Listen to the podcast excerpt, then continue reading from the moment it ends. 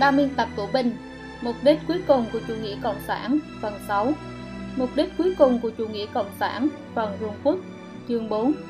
Ta lên cộng sản Hủy người không biết mệt mỏi Phần đầu. Lời dẫn. Sau đại cách mạng văn hóa Đảng Cộng sản để giải quyết nguy cơ sinh tồn của bản thân nó đã đưa ra cái gọi là chính sách cải cách khai phóng. Chỉ trong một đêm, Đảng Cộng sản từ lấy đấu tranh giai cấp làm cương lĩnh đã chuyển biến thành lấy kiến thiết kinh tế làm trung tâm, từ thắt lưng buộc bụng làm cách mạng, chuyển thành tất cả hướng đến tiền, quay quát thay đổi đến 180 độ. Trên bề mặt mà xét, đảng cộng sản đã có một bước khởi đầu, chuyển biến đáng kể. Sự dày thể của phái chủ nghĩa cộng sản quốc tế khiến nhiều người thở phào nhẹ nhõm, cho rằng chuyện chủ nghĩa cộng sản uy hiếp nhân loại là dị vãng, nhưng có thực sự như vậy hay không? Việc xã hội trung quốc là tư bản chủ nghĩa hay xã hội chủ nghĩa, đối với thế nhân mà nói là một vấn đề rất trọng yếu. Nhưng kỳ thực đối với tài linh cộng sản mà nói thì lại không hề quan trọng. Cuốn sách này đã nhiều lần nhấn mạnh rằng chủ nghĩa cộng sản không phải là một loại học thuyết, một chế độ xã hội, một thử nghiệm thất bại, mà nó là một tà linh. Mục đích chính là thông qua việc hủy diệt văn hóa, khiến đạo đức bại hoại mà tiến đến hủy diệt toàn nhân loại, chỉ khi nắm vững được tư tưởng chủ đạo là mục đích cuối cùng của chủ nghĩa cộng sản là hủy diệt nhân loại, thì mới có thể nhìn thấu suốt sự phức tạp của vấn đề, thấy được rõ bản kế hoạch, sơ đồ, bản đồ, quy trình và thậm chí là sổ tay mà tà linh dùng để hủy diệt nhân loại. Việc giết người đã chuyển sang hoạt động bí mật, nhưng chưa từng có thời khắc nào dừng việc hủy người. Đảng cộng sản có lúc để người ta chết, có lúc để người ta sống, có lúc để người ta thiếu thốn đói kém, có lúc khiến người ta béo đến chảy mỡ có thời đột nhiên cấm dục rồi là đột nhiên để người ta ăn chơi điên cuồng. Thoáng một cái phá hoại văn hóa, thoáng một cái lại khôi phục văn hóa. Lúc thì xã hội chủ nghĩa, lúc thì tư bản chủ nghĩa, truy cứu về thực chất, thì hủy diệt văn hóa truyền thống chân chính, làm bại hoại đạo đức con người, khiến cho con người phản lại thần, trở nên không còn là con người nữa. Mới là điều bất biến trong vạn biến của đảng cộng sản. Tà linh cộng sản cấu thành từ hận, mục đích là hủy diệt con người nó dẫn theo những người bị lừa dối phản lại thần, phản lại truyền thống, phản văn hóa. Mạ tổ tông, ngoài suốt đường chém giết ra, thì đảng cộng sản còn có một chữ lừa, giết và lừa này đối ứng với cái mà đảng cộng sản nói là một tay cứng, một tay mềm, xét cho cùng. Giết và lừa đều đến từ hạt tâm nhị nguyên của chủ nghĩa cộng sản, đó là vô thần luận thù hận thần phật và triết học đấu tranh. Giết và lừa, nó bổ sung cho nhau, trong giết có lừa trong lừa có giết, nói đến lừa, thì đảng cộng sản thực thi một chuỗi lừa đảo, từ vi quan đến hồng quang, từ lý tưởng ở nơi sâu thâm của tâm linh, cho đến tiêu chuẩn thị phi thiện ác, cho đến tiêu chuẩn làm người trên bề mặt, lừa ở khắp mọi chỗ, lừa tiền, lừa sách, thuốc lá giả, rượu giả, gạo độc, sữa độc đều là trẻ con. Đây là kết quả tất yếu sau đảng cộng sản làm bại hoại đạo đức. Vì sao đảng cộng sản có thể lừa được con người? Người ta liệu có thể bị lừa vì công ăn việc làm, thăng tiến, phát tài, bao bồ nhí không? Đương nhiên là những người như vậy có rất nhiều. Đặc biệt là khi người xa đọa đến mức coi tiền và sắc thành tính đều như ngày nay. Nhưng lúc đầu, chẳng phải cũng có một số con em con nhà giàu có, bỏ nhà, bỏ cửa, đi theo lời kêu gọi cách mạng của đảng cộng sản sao? Con người luôn có một mặt thần tính, những lý tưởng xứ việt người thường, bờ bên kia niết bàn của phật gia, quy chân của đạo gia những nội hàm thần thánh như vậy là thần đã khắc ghi vào trong sinh mệnh của con người khi thần tạo ra con người. Xu hướng đó vốn dĩ đến tồn tại ở sâu thẳm tâm linh của mỗi người từ khi sinh ra. Đảng cộng sản bèn lợi dụng nguyện vọng tốt đẹp của con người để lừa dối con người, dùng những cảm tình như vận mệnh quốc gia, tiền đồ của dân tộc để lừa dối, dùng ý tưởng giải phóng nhân loại hay thậm chí khối cộng đồng chung của nhân loại để dẫn dụ người lãnh đạo và những người chung quanh bởi vì ngoài sinh mệnh thực sự hoàn toàn là tà ác là gian trạch dân ra, thì bất kể người đứng đầu đảng nào cũng là người, cũng không thấy rõ được tà linh cộng sản, cũng là người chấp hành và đồng thời là nạn nhân của chủ nghĩa cộng sản. Tà linh chính là lợi dụng hài bảo của họ, cho dù là lý niệm vì nhân dân để lừa đảo, để bị lừa gạt là thần tính và lý tưởng, ở nơi sâu thẳm tâm linh của con người bèn ép thần tính siêu việt thân thể vật chất mà con người vốn dĩ đã có. Sự lừa đảo này cũng giống như là cùng một tuyến đường sắt nhưng đổi hướng vậy lấy con đường hồi thiên mà phần tính truy cầu nơi sâu thẳm tâm linh đổi thành con đường hướng đến địa ngục, thiên đường nhân gian của Đảng Cộng sản. Dưới sự khởi xướng và cờ xí của Đảng Cộng sản, kỳ thực là sự điều khiển của tà linh khiến họ không nhảy thoát nổi ra khỏi an bài của tà linh, không tránh được mục đích cuối cùng của tà linh. Tà linh Cộng sản biết rằng con người cơ bản là có mặt minh bạch của mình, có thời điểm minh bạch của mình, nên nếu muốn che giấu lời dối trá tày trời như vậy, nhất định phải gắn kết với thủ đoạn cưỡng chế, dùng những lời dối trá lớn hơn để che đậy lừa dối, sách lược suốt đường giết chóc, suốt đường lừa dối đã trở thành lẽ đương nhiên để hủy đi con người. Nó làm loạn xã hội, làm loạn nhân tâm.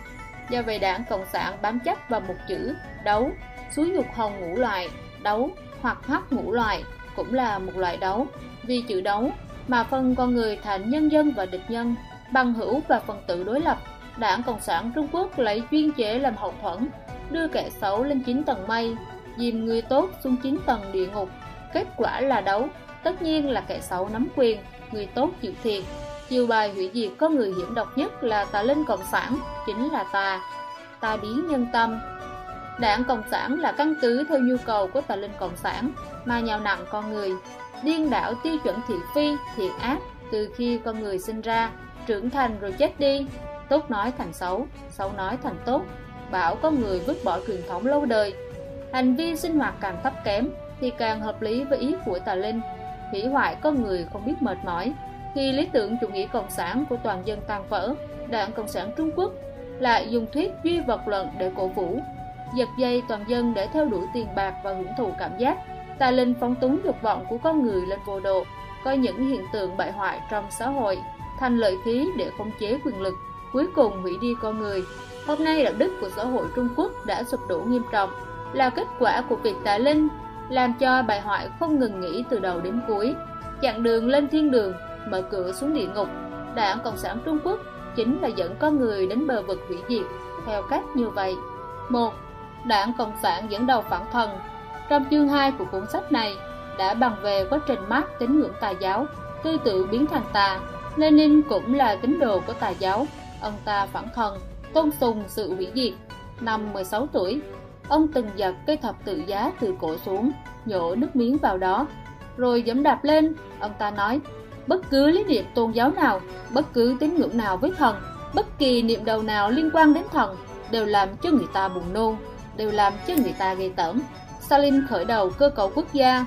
sử dụng chính quyền quốc gia để phổ biến vô thần luận, bạo lực áp chế các tín ngưỡng tôn giáo khác, đưa hình thái ý thức vô thần luận thành một quốc gia vô thần luận chính phủ và tôn giáo hợp nhất, Stalin từng tuyên bố, bất cứ người nào thiên kiến tôn giáo của quần chúng để phá hoại ổn định quốc gia thì sẽ phải chịu hình phạt ít nhất là 3 năm tù giam cho đến tử hình. Người lãnh đạo trọng yếu trong đảng Cộng sản Liên Xô, Nikolai Ivanovich Bikhen đã từng miêu tả Stalin như sau. Ông ta không phải là người, mà là ma quỷ. Quốc tế của đảng Cộng sản có đoạn. Từ trước đến nay không có chúa cứu thế nào hết, cũng không có dựa vào thần tiên hoàng đế đây dường như là đã trở thành tuyên ngôn phản thần, được phát không ngừng trong các hội nghị của Đảng Cộng sản.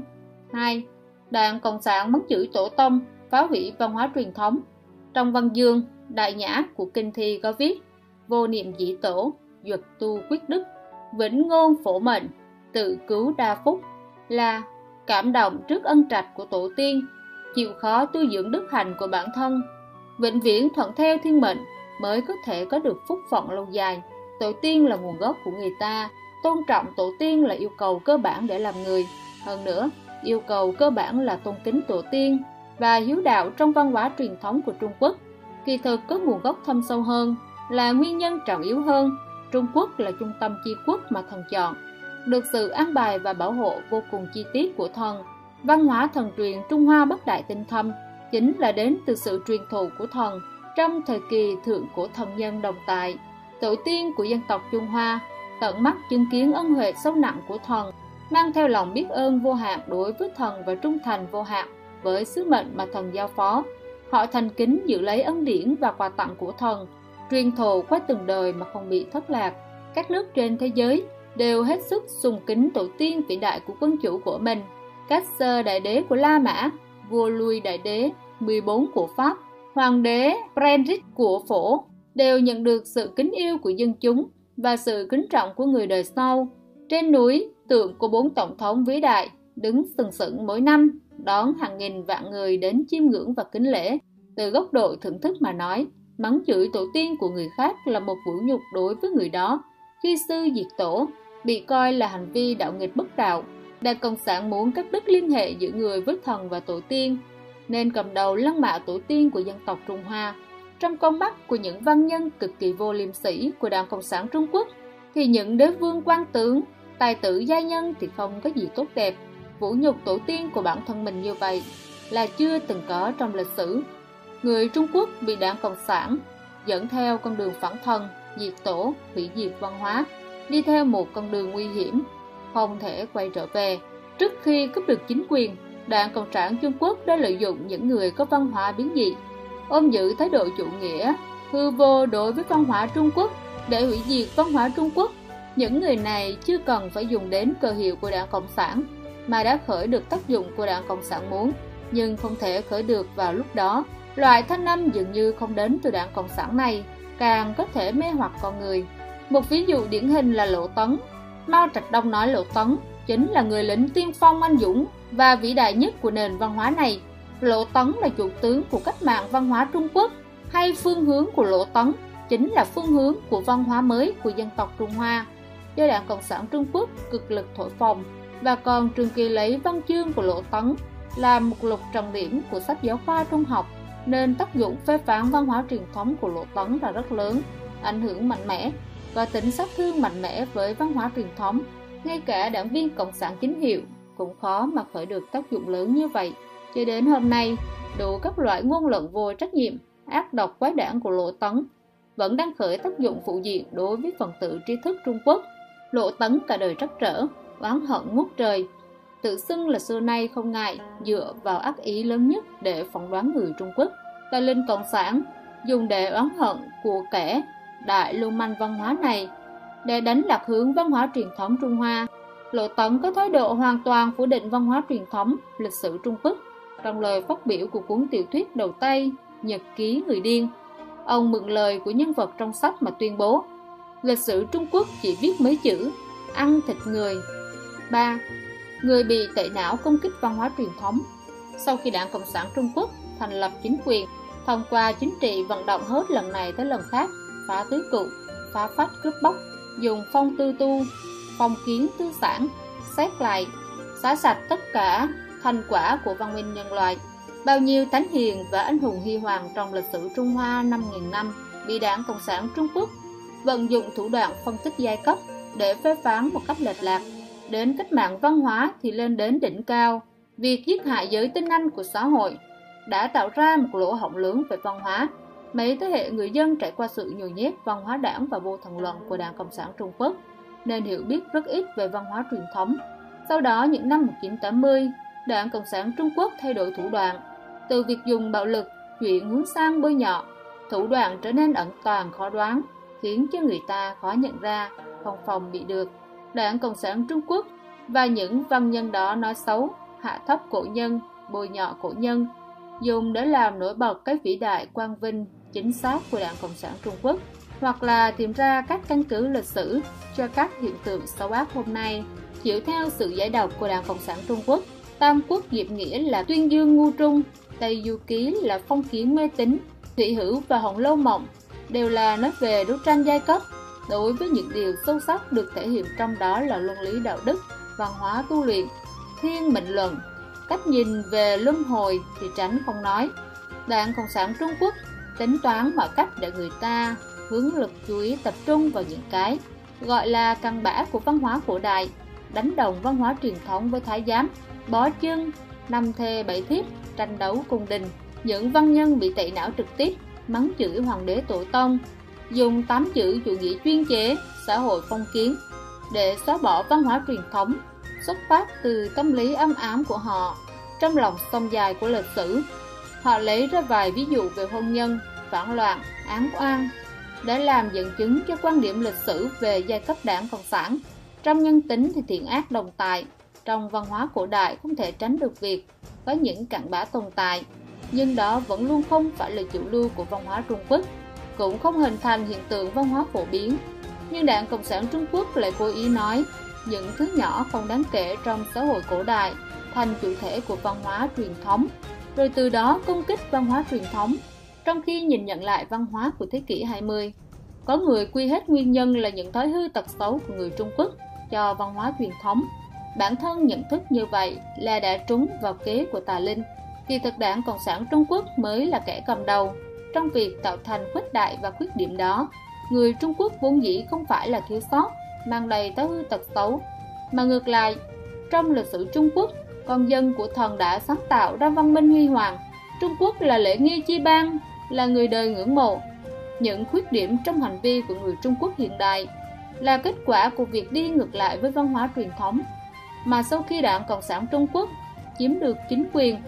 thì cố ý khuếch đại những khuyết điểm đó phóng đại vô hạn ma tính của con người khiến cho đạo đức của người Trung Quốc trượt dốc hàng nghìn dặm mỗi ngày sau khi đảng Cộng sản gây ra kiếp nạn chưa từng có cho văn hóa Trung Quốc thì quay về với truyền thống là con đường duy nhất để phục hưng dân tộc và kiến thiết lại xã hội Trung Hoa sự ma lì ác độc của Đảng Cộng sản Trung Quốc đối với truyền thống và tổ tông của người Trung Quốc khiến cho mấy thế hệ người Trung Quốc hoàn toàn không biết gì về truyền thống, lòng đầy ý đối địch với người khác. Vậy là con đường hy vọng ấy cũng bị lấp kín. 2. Tẩy não mạnh mẽ, làm đảo lộn thiện ác. Đảng Cộng sản gọi tẩy não là cải tạo tư tưởng. Loại cải tạo tư tưởng này nhất định phải đi kèm với thủ đoạn cưỡng chế, khiến cho người ta không cách nào chủ động thoát ra được đồng thời còn sử dụng các loại tra tấn tinh thần, cưỡng chế người ta làm theo. Đối với chính quyền đảng Cộng sản Trung Quốc mà nói, các loại thủ đoạn tẩy não là khiến cho người ta phải tán đồng và tiếp thu hình thái ý thức là thể hệ giá trị của chủ nghĩa cộng sản, lấy vô thần luận và triết học đấu tranh làm hạch tâm. một Lấy cách mạng mạo danh thiên mệnh Trong truyền thống của người Trung Quốc, thiên mệnh là thước đo tính hợp pháp của một chính quyền khi quân chủ thất đức đi ngược với đạo kính trời thờ tổ tông, lấy đức trị quốc, yêu nhân dân nghĩa là quân chủ, thì thiên mệnh sẽ thay đổi, phát sinh sự thay đổi triều đại. Lấy tư tưởng thiên mệnh để đo lường, thì đảng Cộng sản vừa khớp chính là nghịch thiên, vừa không thể kính thiên thờ tổ, lại không trị vì bằng nhân nghĩa, nên chính quyền ấy là không hợp pháp. Đảng Cộng sản Trung Quốc muốn đặt lấy chính quyền, muốn rêu rao tính hợp pháp của việc cướp chính quyền, nên nhất nhất xóa đi tư tưởng truyền thống của trung tâm nhồi nhét vô thần luận và triết học đấu tranh, coi cái lý luận xã hội phát triển qua năm giai đoạn, tưởng chừng đúng mà không đúng của Marx thành chân lý, nhồi nhét cưỡng chế lịch sử của Trung Quốc vào trong đó, từ đó công bố rằng thông qua đấu tranh giai cấp dẫn dắt Trung Quốc bước vào chủ nghĩa cộng sản là sự phát triển tất yếu, rêu rao rằng việc mình cướp chính quyền là hợp pháp, đồng thời còn nâng tầm chủ nghĩa cộng sản lên thành sự nghiệp thần thánh của nhân loại, tự tân bốc bản thân lên thành lựa chọn tất yếu của sự phát triển của lịch sử. 2. Đảng định ra đạo đức, lấy ác làm thiện. Đạo đức có nguồn gốc từ thần, thần vĩnh hằng bất biến, tiêu chuẩn đạo đức cũng vĩnh hằng bất biến, tiêu chuẩn đạo đức từ trước đến giờ, không phải là do con người định ra, cũng không vì quyền thế của con người mà biến đổi, thì đảng Cộng sản Trung Quốc quy định ra đạo đức, thì chính là đang chiếm vị trí của thần. Chính vì đảng Cộng sản Trung Quốc quy định đạo đức Do vậy đảng Cộng sản Trung Quốc có thể gọi tất cả những việc xấu do mình làm ra là đạo đức, nên mới dám gọi bản thân mình là bệnh viện đúng đắn. Mà tiêu chuẩn đạo đức cho đảng Cộng sản Trung Quốc quy định có thể tùy theo nhu cầu của nó, mà biến đổi bất cứ lúc nào. Người Trung Quốc truyền thống cho dù không có tin ngưỡng tôn giáo chính thức, thì cũng đều có thiên lý và lương tâm là giá trị phổ quát. Sự cải tạo tư tưởng của Đảng Cộng sản Trung Quốc trước tiên diệt trừ thiên lý và lương tâm bởi vì thế giới quan giai cấp vô sản là không thừa nhận giá trị phổ quát, không thừa nhận đạo đức siêu việt giai cấp, đạo đức của một con người mà Đảng Cộng sản đánh giá là dựa vào lập trường giai cấp để phân chia. Người Trung Quốc truyền thống cho rằng quan thanh liêm là quan tốt, chịu theo thế giới quan của Đảng Cộng sản, quan của giai cấp phản động, càng thanh liêm thì càng là duy hộ, thống trị phản động, càng là giúp giai cấp phản động, làm tê liệt nhân dân lao động là càng xấu xa, Người Trung Quốc xưa cho rằng mạng người đáng quý, khi thấy sinh mệnh người khác gặp nguy hiểm, đưa tay ra giúp đỡ là một nghĩa cử, mà Đảng Cộng sản Trung Quốc lại cho rằng sau từ chủ nghĩa nhân đạo thì phải cho thêm một từ cách mạng thì có thể đối đãi với đồng chí như vậy đối với giai cấp phản động càng tăng nhẫn thì càng thể hiện rõ lập trường giai cấp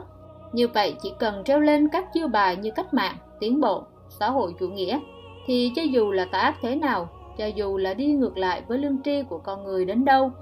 thì đều trở thành phù hợp với trào lưu của lịch sử là tuyệt đối chính xác. Còn phàm là bị dạng cách nhãn như là có tư tưởng, hành vi phong kiến, giai cấp tư sản, công kích giai cấp vô sản, thì cho dù là tư tưởng truyền thống cao thượng đến đâu cũng tự động trở thành sai, phản động. Như vậy là đã triệt để điên đảo tiêu chuẩn thiện ác. Mặc dù trong các thời kỳ lịch sử khác nhau, nhưng cái nhãn này cũng khác nhau. Với các cái tên như công kích người lãnh đạo của đảng, lật đổ chính quyền quốc gia, tuyên dương mê tín, phản khoa học, chia rẽ tổ quốc, chỉ cần nói đảng là lựa chọn lịch sử của sự nghiệp thần thánh, thì tất cả những khiêu chiến đều là đối tượng đã đảo phê phán. Kiểu nhận định giá trị như vậy là cái gọi là hạch tâm của giá trị giai cấp vô sản. Loại thế giới quan như vậy đương nhiên không được Trung Quốc tiếp thụ. Lenin cũng cho rằng dù là giai cấp vô sản cũng không thể sản sinh thế giới giai cấp vô sản của chủ nghĩa mát Vì vậy không chỉ cần tuyên truyền, nhồi nhét với giai cấp vô sản mà còn cần cải tạo tư tưởng giai cấp địa chủ, giai cấp tư sản. Đảng Cộng sản Trung Quốc đã phát động vô số lần vận động chính trị, có thể là giết người để tạo y, phá hoại tín ngưỡng và văn hóa, hoặc là để đấu tranh quyền lực, diệt trừ những người chống lại mình. Những điều không lấy danh nghĩa, cách mạng để hành ác, mà là dựa vào giá trị quan của giai cấp vô sản để cân nhắc xem đối tượng có nên bị đánh không. Hậu quả đầu tiên của những cuộc vận động này là ngoại trừ việc tàn sát sinh mệnh ra, mà còn cưỡng bức người ta vứt bỏ giá trị truyền thống vốn có trong tâm dưới cơ cấu của chủ nghĩa cộng sản mà tạo ra một bộ giá trị quan phản đạo đức. Bởi vì hiện thực tàn khốc mà Đảng Cộng sản Trung Quốc tạo thành khiến cho người ta nhận thức rằng giá trị truyền thống và hiện thực là không ăn khớp. Nếu không vứt bỏ thì sẽ gặp trắc trở ở mọi nơi. Hơi động một cái là có thể gặp họa sát nhân. Cho dù là không bị trực tiếp nhận định đối tượng bị tấn công, nhưng người ta cũng cẩn thận mà chôn giấu sâu các quan niệm đạo đức truyền thống, không dám nghĩ tới, không dám chạm vào, sợ rằng trong lúc không cẩn thận thì trong lời nói cử chỉ có thể bị lộ ra. 3. Cuộc vận động cải tạo tư tưởng giết người không chớp mắt Những năm 50 thế kỷ trước, Đảng Cộng sản Trung Quốc phát động một loạt các cuộc vận động cải tạo tư tưởng như vận động phê phán, truyền vũ huấn, vận động cải tạo tư tưởng phê phán Lương Thấu Minh, phê phán Du Bình Bá, Hồ Thích, Phạm Hồ Phong, Phạm Cánh Hữu, vân vân. Trong cuộc chỉnh phong diên ngang trước đây, cho đến cách mạng văn hóa sau này cũng đều là cải tạo tư tưởng trên quy mô lớn, mà chỉnh phong và cách mạng văn hóa đều là giết chóc. Đồng thời với các cuộc cải tạo tư tưởng này, trong những năm 1950 còn có các cuộc vận động cải tạo rùng đất, tam phản, ngũ phản, đàn áp phản cách mạng, vân vân. Nếu bị cho là thái độ không thành thật hoặc là kháng cự cải tạo, thì hậu quả không thể tưởng tượng được. Sự cải tạo tư tưởng của Đảng Cộng sản Trung Quốc nhất định là kèm theo bạo lực và cưỡng chế. Bạo lực là để tạo thành tâm lý khủng bố, cưỡng đoạt cưỡng chế là để tránh bị người hại, chạy thoát khỏi hoàn cảnh cải tạo. Khi chúng ta hồi tưởng lại quá trình những linh hồn từng độc lập tự tại, phải giải dụa trong các cuộc vận động chính trị và thậm chí cuối cùng bị khuất phục hoặc bị triệt hạ thì có một điểm có thể khẳng định là, cho dù những người đó không trực tiếp chịu đựng bạo lực nhục thể, trong quá trình đó, sự tàn phá về tinh thần cũng không kém thể xác. Những người trực tiếp trải qua đại học cách mạng, cải tạo tư tưởng của đảng cộng sản trung quốc thì tổng kết rằng, cải tạo tư tưởng của đảng cộng sản trung quốc có ý vị là đấu tranh bạo lực hoặc biến đổi hóa học. Có vị còn nói, cách nhổ bỏ tư tưởng gốc rễ này chính là dùng móc sắt để móc hang rắn móc cho máu me đầm đìa. Theo ghi chép của tác giả Thẩm Tòng Văn, thì tất cả học sinh đều bị bức ép cho đến mất ngủ khổ sở. Hơn nữa rất nhiều người phải khóc lóc trong cay đắng. Nhà toán học Hoa La Canh đấu tố không được mà đã lựa chọn tự sát do phát hiện kịp thời nên mới giữ được tính mạng. 4. Luân thường chịu kiếp nạn, toàn dân gặp tai ương. Thời kỳ cách mạng văn hóa, bạo lực giết chóc thảm khốc này cho thấy người nằm ngổn ngang trăm vạn ngay giữa thời bình máu chảy nghìn dặm. Vậy như những linh hồn bị cách mạng văn hóa gián tiếp giết hại còn nhiều hơn. Đặc điểm của cách mạng văn hóa là toàn dân tham dự ai không đấu tố thì bị đấu tố. Trong thời thẩm sát của liên xô stalin giết người rồi đưa đến trại tập trung tra tấn đến chết. Nhưng không hứng thú với việc hủy hoại tư tưởng. Nhưng trong cách mạng văn hóa của Đảng Cộng sản Trung Quốc, thủ đoạn giết người tàn nhẫn không kém Stalin, người bị hại quy mô còn lớn hơn. Mặc dù ở mỗi lần đấu tố thì chỉ có một bộ phận nhân dân, nhưng thực sự bị hại là toàn thể nhân dân. Những người tham gia đấu tố, tra tấn không phải là cảnh sát mật, đao phủ, mà là bạn bè đồng nghiệp, đồng môn, cấp dưới, học sinh, bằng hữu, hàng xóm láng giềng của người bị hại. Không tham dự đấu tố thì bị coi là đồng tình với giai cấp địch nhân, thuộc về lập trường không ổn định, lập tức phải đối diện với vận mệnh tương tự. Các loại hình tra tấn, tàn sát không phải là phát sinh ở nơi cách biệt với xã hội, như trại tập trung Gulag. Thảm kịch đó có thể phát sinh ở không gian sinh hoạt quen thuộc hàng ngày của người ta, trong sân trường, giảng đường, trong công xưởng, tổ dân phố, trong các chuồng bò, mà các đơn vị tự lập ra. Nó có thể xảy ra giữa các đồng nghiệp, hàng xóm, bạn học, thầy trò, người thân với nhau, thậm chí là giữa anh chị em ruột, vợ chồng, cha con, đều có thể vạch trần đấu tố lẫn nhau, đều trở thành bình thường, người người có biểu hiện chính trị, tích cực tranh đoạt. Nếu không thì sẽ bị nghi ngờ là lập trường không rõ ràng. Càng là người thâm cận mà càng ra tay nặng nề thì càng biểu rõ lập trường kiên định. Tháng 12 năm 1966, thư ký của Mao Trạch Đông là Hồ Kiều Mộc bị lôi đến học viện gan thép Bắc Kinh đấu tố. Hôm đó, con gái của ông lên đài phát biểu lời đấu tố cha, hô lớn, đập nát cái đầu chó của Hồ Kiều Mộc. Mặc dù cô không hề đập nát cái đầu chó của cha cô, nhưng có một sinh viên lại thực sự đập nát đầu của cha mình. Lúc đó có một gia đình bị liệt vào nhà tư bản, bị Hồng vệ binh đánh do hai vợ chồng già gần chết. Lại còn bắt con trai đánh cha mẹ, người con trai cầm tạ tay, đập vỡ đầu cha mình rồi cũng phát điên. Theo gia đình tôi, anh trai ngộ la khắc, kiểu vận động toàn dân tham dự, người người đấu tố, đã quét sạch khỏi tâm người Trung Quốc các giá trị quan của xã hội Trung Quốc truyền thống, lấy luân lý gia tộc làm cơ sở, khiến giá trị truyền thống xã hội hoàn toàn sụp đổ. Sự đấu tố vạch trần như vậy đã trở thành một loại hiện tượng văn hóa tồn tại, phổ biến trong xã hội. Người ta cạnh tranh thông qua các loại biện pháp cực đoan để thể hiện sự trung thành với Đảng Cộng sản Trung Quốc, càng nhất trí với sự phản bội đạo đức, nhân luân của Đảng Cộng sản Trung Quốc và coi đó mới là đạo đức thì lại càng hợp với trào lưu xã hội. Do vậy, điều này không chỉ là đi ngược lại với giá trị của văn hóa truyền thống, mà còn hình thành một cái trường văn hóa đảng trong xã hội. Nếu như trong các cuộc vận động trấn áp địa chủ, cánh hữu, phản cách mạng, hay như cuộc đàn áp pháp luân công hôm nay, người ta có thể trái với lương tâm, phá bỏ tiêu chuẩn đạo đức thấp nhất của mình để chỉ trích và tố cáo những người không quen biết, thậm chí là tố cáo người thân, bạn bè. Nếu như hôm nay người ta có thể dùng không tham dự chính trị làm cái cớ để được lòng dạ yên ổn, làm ngơ trước việc đồng bào bị hành hạ, tra tấn đến chết. Vậy thì xuất phát từ tâm lý bảo hộ bản thân như vậy, người ta cũng có thể đương nhiên làm ngơ, vây quanh xem lưu manh hành hung, mà không động lòng chút nào. Người ta cũng có thể lừa dối nhau trên thương trường, đi cửa sau, lôi kéo quan hệ, cho đến việc vì làm giàu trước đã mà giết chóc, sản xuất, buôn bán các loại hoàng giả, rượu độc, gạo độc, sữa bột độc. Theo Thời báo Đại Kỷ Nguyên, ngày đăng 15 tháng 12 năm 2017,